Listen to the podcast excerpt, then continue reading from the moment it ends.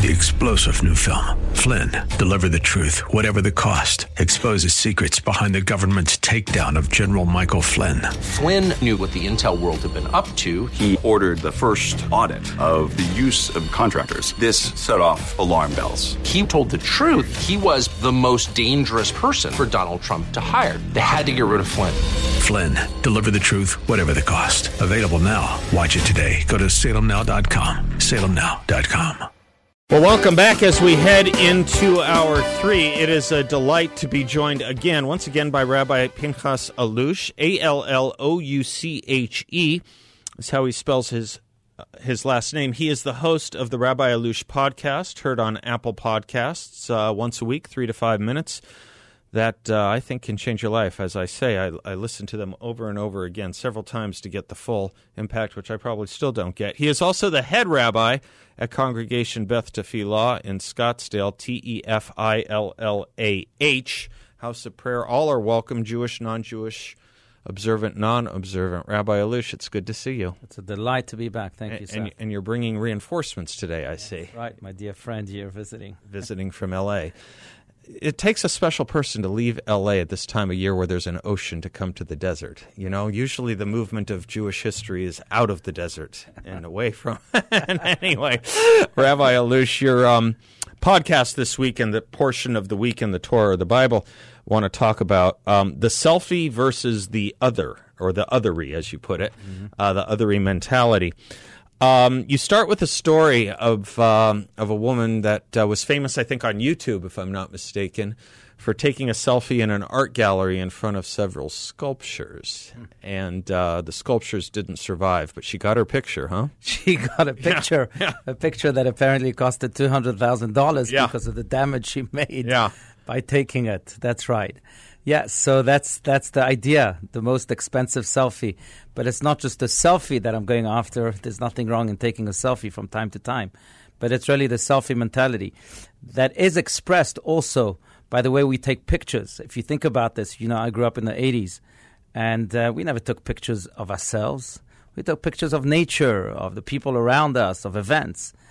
But, uh, you know, we live in the I generation. Some call it the narcissistic age and it's reflected also through the way people take pictures. We now take selfies. That's what we do. Every picture has to include me. But maybe what is around you is a little more interesting. Maybe what is around you should be the focus. But no, it's me and then what's around me. And it's it's it's quite sad because if we were other oriented, I think there would be also less maladies in the world. Not just mental maladies, self maladies, but I think cultural maladies too. So that's that's what the podcast is about. You almost have to think a little bit about the um, the personality of someone who goes to a museum to take a selfie. I mean, the idea of going to a museum, it's in the word muse, something that will inspire you to look at something else, some other art or some other expression but then you go and make it about yourself. It shows you how magnetic the draw, the narcissism is. It shows you how magnetic and strong that um, that that interest in self really is. That you would go to a place theoretically designed for other people to muse, amuse themselves, see other things, but the focus is you while you're there. That's right. It's an arrogance of sorts too, isn't it? The, yes, it's I mean, an I don't want to bury this maybe, woman, but maybe, no, no, I don't know her. But maybe it's a subconscious right, one. Yeah, but certainly an arrogance of some sort. But I think that the root of it is is just simply this idea that we have more, become more and more accustomed to, and that is that every we are the center of the world. And you know, it's interesting because every year in December, uh, this research comes out that speaks about the most used words in the English language. And I remember reading the research for 2022 and apparently, one of the most used words that was number four on the list, number five on the list was me, myself, and I. Uh-huh, uh-huh. Now, I'm, I'm sure that, again, a decade ago, two decades ago, those words, me, myself, and I, would find themselves in the top 20, top 30. Today, they're in the top five. Yeah. And the question is what becomes of society that is so me oriented, that he's so narcissistic? Yeah. Well, I think one of the things is it becomes less family oriented because family is about certain kinds of gives and takes and respects for others. I think it helps explain some of the decline in marriage rates, which are substantial. um, the decline in uh, religious uh, affiliation and attendance, which mm-hmm. is also substantial because you're putting yourself above something higher than you.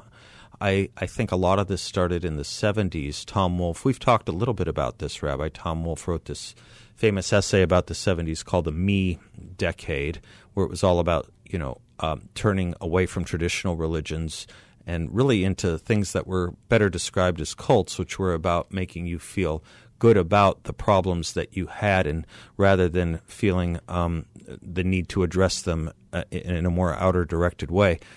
We've done this too before, but I looked up the dates before you came. So the magazine People comes out in 1974. The magazine Us comes out in 1977, and the magazine Self comes out in 1979. A steady movement from a collective to an individual identity in our culture. That's fascinating. Fascinating. But I, I, think I think you're right. You pointed at what happens to the family unit and to that which is around us. I want to point to that which uh, to that which happens in here, okay. in in the me mm-hmm. bubble, in the me circle, because. Um, yeah, let's put it this way: I'm a big fan of children, of mm-hmm. the innocence of children, the sure. purity of children. Right. If you stop a child in the street and you ask him, "Hey, how are you feeling today? What's going through your mind today?" That child is going to look at you with, with this awkward look and say, what, what are you talking about? I'm just busy enjoying life. Maybe that explains why they are indeed so happy because th- it's not about me for children. It's about life. Mm-hmm. It's about living. Mm-hmm. It's about spreading that joy. Mm-hmm. That's how you achieve happiness. Yeah. The more you're in, in, immersed in that me, the more you'll discover that your me is imperfect. And the more sometimes you'll also realize that these imperfections are creating all these negative emotions in you. That's a really interesting point. I hadn't thought of it that way with respect to children because I t- think and talk a lot about the innocence of children too, but I hadn't thought about it in that way they're uh, absent a psychological or a psychiatric condition that they may have endemically or congenitally been born with, a child is naturally not really anxiety ridden. They naturally do want to explore. I mean, that's why we have to have guardrails and mm-hmm. parental authority to make sure they don't go too far, right, right with the pool or the water that's or right. the mud or the tree or what have you. But they are naturally uh, curious about the world. They want to explore and wonder mm-hmm. and uh, they want to meet and be with other people. And by the way, the other thing they don't get upset about is different races. That's something that adults that's another anxiety adults have implanted right. into them. They, they, they don't see that sort of thing until we teach them about it. There's mm-hmm. an old Rodgers and Hammerstein song. You mm-hmm. have to be carefully taught. You have to be carefully taught to hate. Mm. You have to start at six or seven or eight. Right. These kids don't have it until we adults give it to them, right? Right. Or as Mark Twain said, I'm going to make sure that my schooling doesn't get in the way of yes. my education. Right. right. right. but it's true. It's true. And uh, you know, to use another example, it's it's fascinating to me that when children fight, five minutes later they're yeah. best friends. Right. When adults fight, five minutes later they're still not speaking. Yeah. Five years later they're still not. Fifty years later maybe. Yeah. And the question is why. Yeah. And I think that I've reached the conclusion that's because children prefer to be happy over being right. Yeah. Adults prefer being right over being happy. I think that's that's a really nice way to put it. Um, yeah, you can choose in life to be right, or you can choose to be happy. Right. There's a wonderful line in the movie Harvey. You ever seen it? It's an old Jimmy Stewart movie where he says, I've learned in life from something my mom told me. I can be uh, oh so smart or oh so pleasant. I've tried smart. I've preferred pleasant. Reminds me of that. Very nice. Yeah. And and the difference is this: the essential difference between the two is that when children cho- choose to be happy, yeah what they are really choosing is to be life focused, right? Other focused. Right. When you are choosing to be right, yeah. you are choosing me focused. It it's really my is. Justice. That's exactly right. Me. It's the ego, isn't right. it? It's right. the ego speaking. Exactly. And pride, one might say. Exactly. Ego and pride. You have a line you used in your podcast, and I, I found it tremendously pregnant with importance. Our most expensive possession is our sense of self and purpose. The important word there, I think, is purpose. There is a sense of self, but for a purpose, right? Right. Because the ultimate question, I'm going to quote Mark Twain again then. Uh, he says that the two most important days of life are the day you are born and the day you find out why. Uh-huh. And the big question of life, indeed, is why? Why was I sent here to this world? Why was my soul picked to be sent on this mission? And once we discover the why, the purpose, the mission itself, then we can uh, uh, really uh, own that most expensive possession.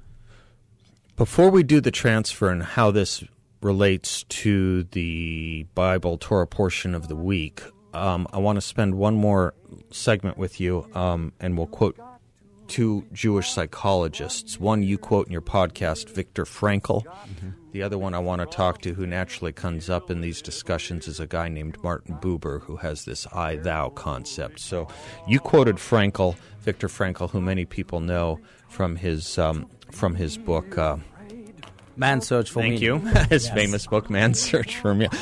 Thank you. I knew you had it in you. Man's Search for Meaning. We'll talk about that um, and what he had to say about what life wants from you. We'll do it with Rabbi Pinchas Allouche when we come right back.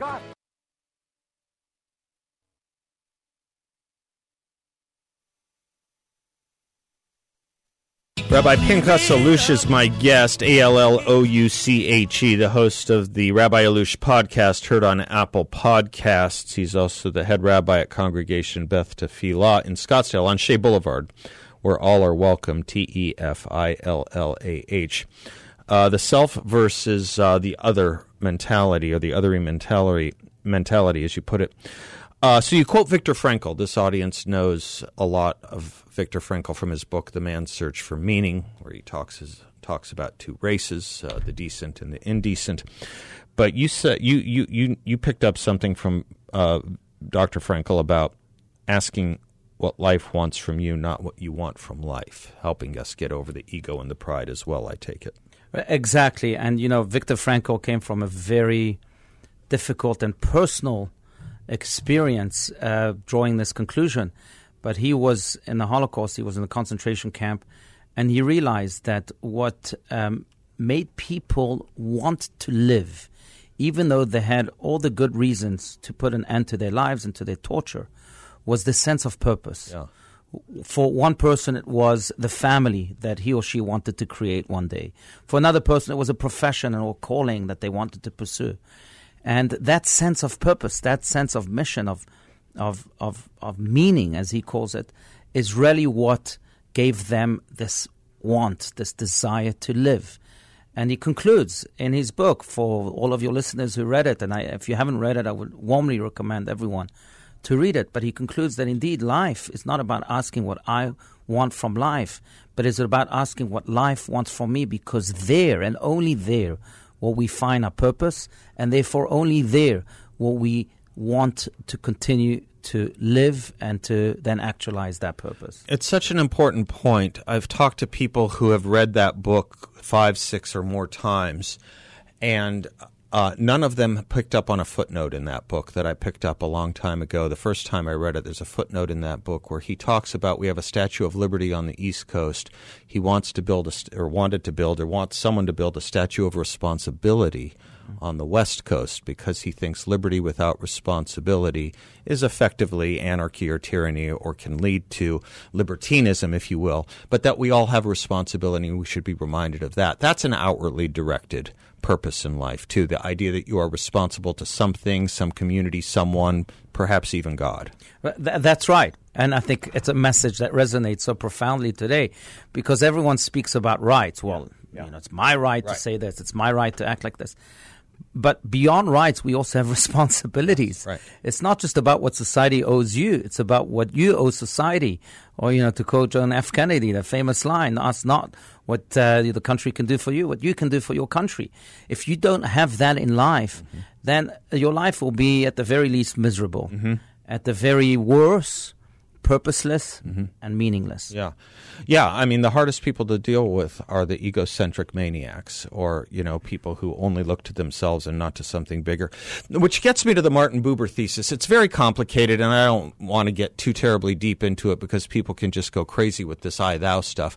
But it boils down to the notion that you get meaning from relationships that right. you get meaning from the kinds of things we were talking about that are on such dec- in such decline. We were talking about in the previous segment, whether it's a religious community or religious attendance, church or synagogue attendance, or family or marriage rates. All of these in decline. It's not a surprise that we're seeing society kind of do things that were kind you know, we, unheard of when we are now engaging in these kinds of isolationist, uh, selfish activities, or at least non communitarian activities that we have also never gone through. There is a correlation here. Absolutely. And in fact, if we want to go deeper into Martin Buber's mm-hmm. words, he compares the I thou relationship with what he calls the I it right. relationship. That's right. That's right. And he draws the conclusion that unfortunately many relationships are really an I it relationship where I relate to the other as an it, as an object, mm-hmm. which really means that I'm in this relationship just because of what you can do for me, just like an object. As long as I need this particular object, then I'll have a relationship with it. If I won't need it anymore, then goodbye. I'll throw it in the garbage, just like this water bottle that you kindly gave me here walking into the studio. As long as I need it, I have a relationship with it. It's an object. It's an I, it. As long as when, when I'll finish the water in the bottle, I won't need it anymore. I'll throw it away. Fortunately, many relationships are like that. People relate to the other as an it. What can you do for me? Why am I in this relationship? Simply because of the pleasure you bring me, of, of, of the great rewards you bring me. Yeah. But that's not a re- real relationship. The relationships that do bring meaning are the relationships that are the I thou relationship. I'm devoted to you regardless of what you bring me or not. Yeah. I am in love with you just for the sake of love, yeah. not because I'm receiving anything in return. When I have that level of devotion to that which is greater than myself, there I can find meaning we it's been a while since we did talk about this, but that I it concept that you bring up is really interesting because it is it's been an, a, a concern of mine for some time that that too many relationships are treated as disposable. And it is probably because of what you just said. They are seen as what can it do for me? How does it make me feel? What is not, it's not about a bigger purpose. We do treat other human beings or other institutions or other things of value and importance as uh, too cheap and too disposable, easily disposable. Right. Uh, marriage would be one thing. marriage, marriage is a good example. Look, I think many marriages are based on this "I-it" concept. Mm-hmm. So I feel lonely. I need company. Mm-hmm. So please come fill that void that that I have. So are you in this relationship? really to love or a relationship just for selfish reasons because you need company mm-hmm. and it's true on so many other levels right even if you take a concept as as as as holy many people might think it's coarse, but as holy as sex. Mm-hmm. If I am in a relationship just for sex, for my personal pleasure, then it's an I it relationship. There's nothing there. There's no meaning there. But I, if I am in this relationship to give pleasure, to, to devote myself to the other, then that relationship is meaningful. Then sex itself is meaningful. Then intimacy is holy. Or to create another being or to create another thing, right. something bigger than bigger ourselves. Than myself. Right, yeah. That, that's exactly right. Otherwise, any of these things, any good thing can be turned into a bad thing and it seems to me that any of these things can turn into addictions. I mean, there's no no real problem with certain things as long as they're used for a better and higher purpose than just self immediate gratification. Right, yeah? exactly. You know, if I may, uh, I'll, I'll quote my beloved rabbi again, Adin Steinsaltz of blessed memory, who would use the fish analogy. Mm-hmm. I don't know if we've, if we've ever spoken about this, but he speaks about this king who instructed his servants one day to get him this fish that he loved straight from the sea. Let's say it was a salmon. Mm-hmm. So the fishermen are out there and they're saying, "This the king that we have loves this type of fish. Let's go find the salmon." And the king loves salmon, and the king loves salmon. Finally, they find a salmon. They say, "Yes, we're so happy. The king loves salmon. We find a piece of salmon for him." And the salmon is listening to the fisherman, and he's saying to himself, "Oh, great." the king loves salmon, that means he's going to throw me back in the sea if he really loves me. I can't wait to beat this king. These fishermen are treating me awfully. Anyway, they bring him to the palace, and the chefs there in the kitchen are having an argument. How should they slice the salmon for the fish, uh, for the king, because the fish, lo- uh, the king loves salmon. So they decide to summon the king. The king storms into the kitchen, and he says, "Oh, thank you for getting me the fish that I love and the salmon." Years that says, oh, great, now he's going to throw me back. And then the king goes on to say, well, slice him this way and not that way. Yeah. And the fish concludes, oh, the king doesn't love me. He loves the pleasure that I bring to him. So he loves himself. Nice. Nice, nicely done. Rabbi Allouche, let's talk about uh, the last part of the book of Numbers when we come back, which I think we wrap up with this week's Torah portion, if I'm not mistaken. Rabbi Allouche and I will be right back.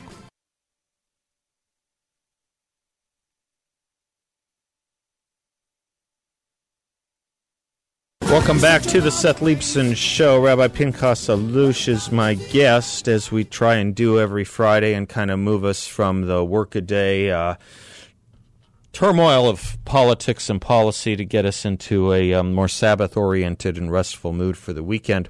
We love to have him here on Fridays when he's in town. He is the um, host of the Rabbi Allouche podcast and the head rabbi, chief rabbi at Congregation Beth Tefillah in Scottsdale, where all are welcome. All right, this is uh, this week's uh, biblical portion is uh, the last part of the book of Numbers, if I'm not mistaken. That's correct, and it's about Matot Masei. Matot Masei are the names of the portions this week. It's, right, which is about traveling. Portion. Right, that's correct. It's about the 42 stops in the desert mm-hmm. that uh, the Jewish people encamped in as they traveled to the Promised Land. Uh, but it is about not just the stops themselves, but about how they saw every moment mm-hmm. as an eternal moment, mm-hmm. as a moment that was most important. Mm-hmm. It's interesting because the you know the stops weren't pre-planned. Yep. God t- did not tell them how long they'll be staying in one spot. Maybe it was to teach us, indeed, to embrace the moment that we have in front of us with our full might, because we may not have another moment, and we don't know how long this moment will last either. So let's delve into it and and and really uh, actualize every single opportunity in it. Find the value in every moment we've been afforded. There's a lot in this one. Uh, it starts with vows, the importance of vows, which in an interesting way kind of relates to what we were saying in the previous couple few segments about uh, the the importance of vow really being uh, something that you have to keep because it's a commitment to God or someone else, right? Right. Yes. What is unsaid though, uh, and that is mentioned in other places, mainly in Leviticus, but that is that even though, yes, vows carry tremendous weight, we are discouraged from taking vows mm-hmm. because we recognize that vows can shackle us. Mm-hmm. Words mean something. Mm-hmm. Words have power in Judaism. Mm-hmm. And when I vow, when I take a vow, when I promise to do something, then I'm tied to that which I promise to do. Mm-hmm. And that may shackle me. Yeah. By the way, this is why it's interesting because, you know, the holiest day in the Jewish calendar is Yom Kippur. How does it begin? Not by uh, some melody that, uh, you know, makes us fly into the highest of heavens, but rather by a very technical prayer, a prayer that is called Kol Nidre in which we annul all our vows. And the why? annulling of vows. Right. Right. The nullifying of vows. Right. And the question obviously is why, why, begin the holiest day of the year with the annulment of vows? Mm-hmm. Why something so technical attached to something so holy? And the answer is because we recognize that in order to become holy, mm-hmm. in order to indeed fly to the highest of the heavens, we have to unshackle ourselves from the vows that we took. Yeah we cannot say hello freedom mm-hmm. if we haven't said goodbye vows. Mm-hmm. And that's also hinted in this week's portion. The, the importance of words, mouth, uh, language uh, that you're communicating, this is worth spending a, another minute on if you don't mind, because you're right. Uh, it, it, it, the, the vow is, is, is extremely important you have to be impeccable with how you talk. That is what and what you promise mm-hmm. because mm-hmm. you will be held to it or should be held to it. And oftentimes it's impossible to be impossible to be held to it. There's even a little understanding, if I'm not mistaken, that you may become a different person by the time you have to keep that vow. Mm-hmm. Right? That's right. That's right. And and thus the impeccability of, of our of how we use words. Right. Right. And thus vows are, are discouraged. But you're right. If if if you know, we we want to go into the spiritual aspect yeah. of things. Everything that we do creates some type of energy. Right. Energy that surrounds us, that envelops us. Mm-hmm. Words create tremendous energy. Mm-hmm. Positive words create positive energy. Negative words create negative energy. I don't know, Seth, if you can feel that. I visit many homes, uh, you know, as a rabbi, and and sometimes you walk into a home and you feel this negative mm-hmm. energy. Yeah, you feel sure. like uh, it like gets to your yeah, chest. Right.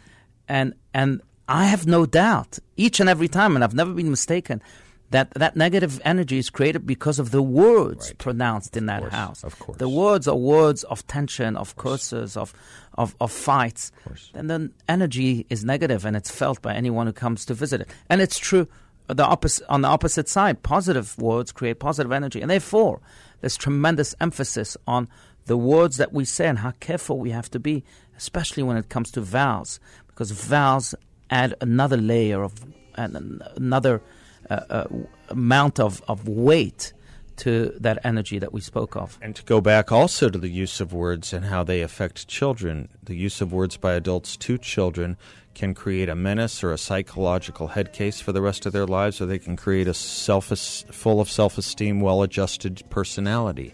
The use of words with children is extremely important as well, something we need to be just as cognizant of. Okay. Let's talk when we come right back, Rabbi, about, well, gosh, do we want to do war with the Midianites? Do we want to do cities of refuge? Do we want to do the death penalty? You pick. City of refuge and death penalty, maybe? Yes, whatever you wish. Rabbi Allouche and I will be right back.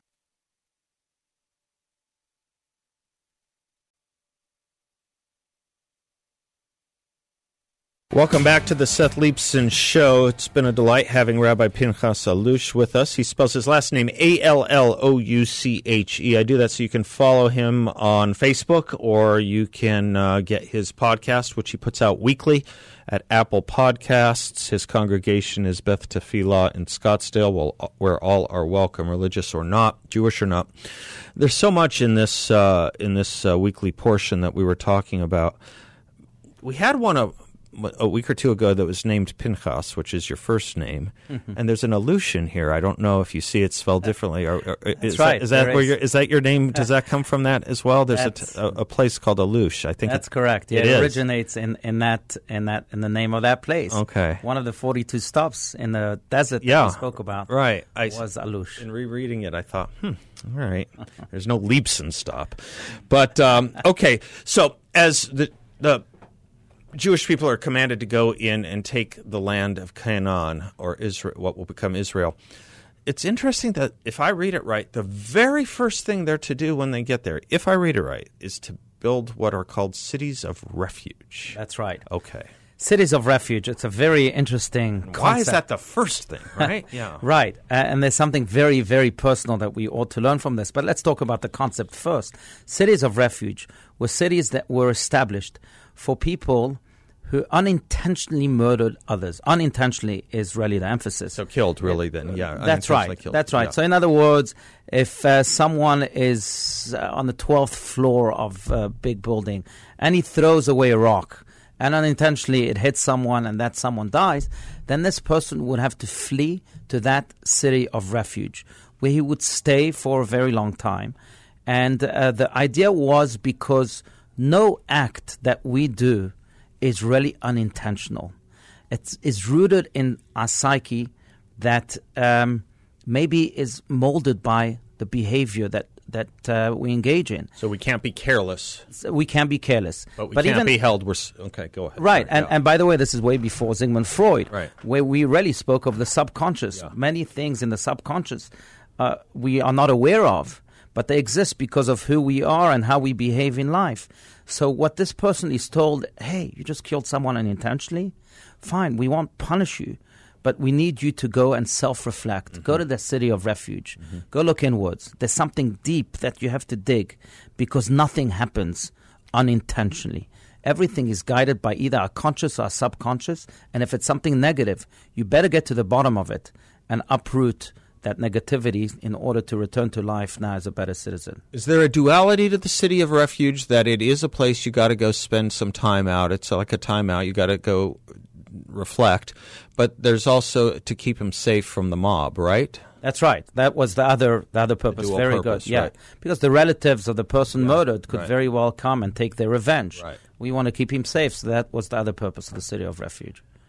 Then we get into um, a really interesting discussion of when the the killing is literally murder because it is intentional, and people have asked me uh, where where is Judaism or where does the rabbi stand on the death penalty? It's pretty it's the death penalty. It's pretty clear here. Hmm. And right. yet, and yet, and yet, yeah. and yet. So it's a good question, and I know it's a question I've been asked also countless times. What does Judaism think of the death penalty? That I think is now legal in how many states in in uh, in America? I couldn't tell you. Oh yeah, but but uh, it's quite prevalent. So look, uh, the death penalty is very much prevalent in the Torah. We see that people are punished with the death penalty, but the way we get there is very different than the way American law gets there, and that is that if a person was accused of murder, say, then he could face the death penalty, but he would have to be investigated in such ways that it was almost impossible to find him fully guilty. Yeah. And even if he was found guilty, this is what Jewish law says, on the way to being executed, if someone out of the blue came to the rabbinic court and said, "Hey, actually, no, we think that we, he's innocent," that we stop everything, we bring him back, and he has to go through the entire process again, which also uh, is reflective of Jewish history because very, very few people have ever been executed through the death penalty in Jewish history. It does not mean that we don't believe in the death penalty, that we don't, that it's not part and parcel of the Torah. But the way we get there, I think, is very different, as mentioned. There's an interesting spiritual component to it, in a sense, too, if I might, uh, Rabbi, that one of the things we learned from the, the weekly portion here on the death penalty is that you cannot pay ransom for murder. You cannot pay a family. You cannot compensate them. The guilty cannot compensate the family of the innocent who is murdered. And the reading I got on that, if I am correct, if I picked this up right, it's because the soul of the victim is not the property of that family, but to God. Very good. Very well said. This touches upon another idea, and that is can we forgive mm-hmm. terrorists, say? Mm-hmm. mm-hmm. Can I, as a Jew, forgive uh, the Nazis that killed some of my ancestors? Mm-hmm. I have no right to do so. Yeah. Because I am not them. Right. Only the victims can forgive. Right we can't forgive on behalf of others. Mm-hmm. You know, General Schwarzkopf in the Gulf War famously said when he was asked whether uh, he can forgive terrorists, he said, "It's not my job. That's God's job. Mm-hmm. My job is to make the meeting between them." Yeah, I'll, make the introduction. I'll put it to a different judge. You, right. you like that, David? there is this very on that point very, very unforgettable moment in Hannah Arendt's book on Eichmann in Jerusalem, where she is there watching his trial. And this is obviously very difficult because, as you put it, um, the country of Israel and the Jewish people use the death penalty very, uh, very sparingly. Uh, but she said, after all the testimony, what the what the what the trial concluded was, in her words, we have found someone and we we have found someone who we simply cannot share the earth with. Mm. We simply it's a, it's a haunting line, isn't it? We mm. simply cannot share the earth with you, and thus you will have to face this judgment. Um, there are these evils that are recognized that that do require at that level an right. ultimate an ultimate sanction. Yes, and it's interesting because that is indeed how they dealt with this evil man, Adolf Eichmann, yeah. who was really responsible for the death of millions of people in the concentration camp in the war, not only could they not share the earth while alive with him, mm-hmm. but even when he was hung to That's death, right. hung, he was cremated. That's right. And they took his ashes, put him in the water. in uh, exactly in the international waters. Right beyond the Israeli line of the Mediterranean. They literally sea. could not share the earth with they him. Literally could not share the. And if I read the stories right, he was smiling on his way to the gallows. Mm-hmm. Yeah, mm-hmm. yeah. So there's a lot in here, and the one thing we didn't get to, and maybe we can preserve it for another time, was the very important part of your podcast about God commanding Moses and how he was supposed to and how his he was supposed to command his troops to go to war against the Midianites um, and knowing that those who would go would would ultimately pay their own last full measure of devotion when they went to war. We'll just put a we'll put a pin in that grenade for put a pin on that. But if I may, yes, sir. The last ten seconds here, I think it's all connected. Okay. Because we cannot share the earth with evil people. Right. We cannot share the earth with bad energy, as we were speaking about. We have to ask ourselves, and all all of your listeners, including myself, have to ask themselves, what am I going to share the earth with nice. today? Who am I going to share the earth with? And what am I going to share the earth with? And I hope the answer is only positive. Nicely done, Rabbi. Well done. Rabbi Pinchas Allouche has been my guest. I'll be back with a concluding thought. Thank you, Rabbi. Thank you, Seth.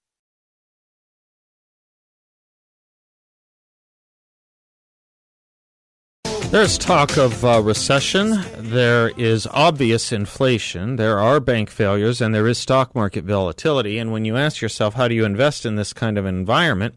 YRefy has an answer. They have an investment in a portfolio with a high fixed rate of return, and it's not tied to the stock market or the Federal Reserve. It's a portfolio where you can turn your monthly income on or off, compound it, whatever you choose, with no loss of principal if you need your money back at any time. There are no fees in this secure collateralized portfolio that is offered by YRefy, and they are based here, headquartered here locally. I encourage you to stop by their offices. They're on Scottsdale Road and the 101. I've been there, and I can tell you, you won't get a sales pitch, and no one's going to ask you to sign anything.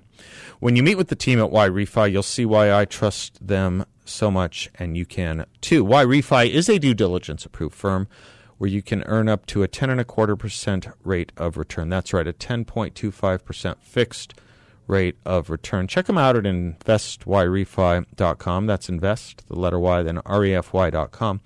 Or call 888 YRefy 34. 888 YRefy 34. Just thinking about conversation with Rabbi Allouche. We hardly ever talk in advance about what we're going to talk about. I know it's going to be related to his podcast, and I know it's going to be related to the biblical portion of the week or the Torah portion of the week. But when I bring up, you know, some of these outside scholars like Martin Buber stuff, I, you know, I always wonder should I check in and make sure he's he's good with that. I'm always very comforted and impressed that he usually knows more about these references than I do. So I'm going to continue not to um, not to pre-plan or prepare uh, with him, but it reminds me of uh, how important it is to find good and smart educators in your world, in your life, in your environment, and to keep them around you. The Talmud do, do, does ask, it says, Who is wise? He learns from every man, which is what bothers me so very much about um, the censorship world that we are now living in, particularly in the place that should be the least censored, like the college and university campus. And you think about what they did to such a great scholar who has so much to teach the world, like Dennis Prager here at ASU back in February when he was denounced by 39 professors as being a white nationalist merely because they disagreed with him, and to dissuade other students and faculty from hearing such a great scholar on public policy, on social policy, on family policy, and yes, even on biblical uh, studies. So, uh, anyway, we. Um, just so you know, the Arizona State Senate is going to be holding a joint hearing on this next Tuesday. Uh, state lawmakers launch committee to investigate free speech at Arizona's public universities. That's going to be at the state legislature with regard to that incident and series of incidents that emanated from it at ASU. And uh, Dennis Prager and I have both been invited to testify before that joint committee at the state legislature. So we will be doing that Tuesday. Uh, you may want to keep your eyes out for that. God bless you all, folks. I am Seth Leibsohn. He is David Dahl. Until Monday, class is dismissed. Three star general Michael J. Flynn, head of the Pentagon Intelligence Agency, knew all the government's dirty secrets. He was one of the most respected generals in the military. Flynn knew what the intel world had been up to, he understood its funding. He ordered the first audit of the use of contractors. This set off alarm bells. The explosive new documentary, Flynn, Deliver the Truth, Whatever the Cost, and covers the facts behind this scandal. Flynn told the truth. He was the most dangerous person for Donald Trump to hire. I find out the worst enemy that I'm going to face in my life is right here in America. They took my assessment and they wanted me to change it. And I was like, I'm not changing it. They had to get rid of Flynn with in depth interviews, archival footage, and never before seen personal records of the man behind the headlines. I just felt like I was drowning. Flynn, deliver the truth, whatever the cost. Available now. Watch it today. Go to salemnow.com. Salemnow.com.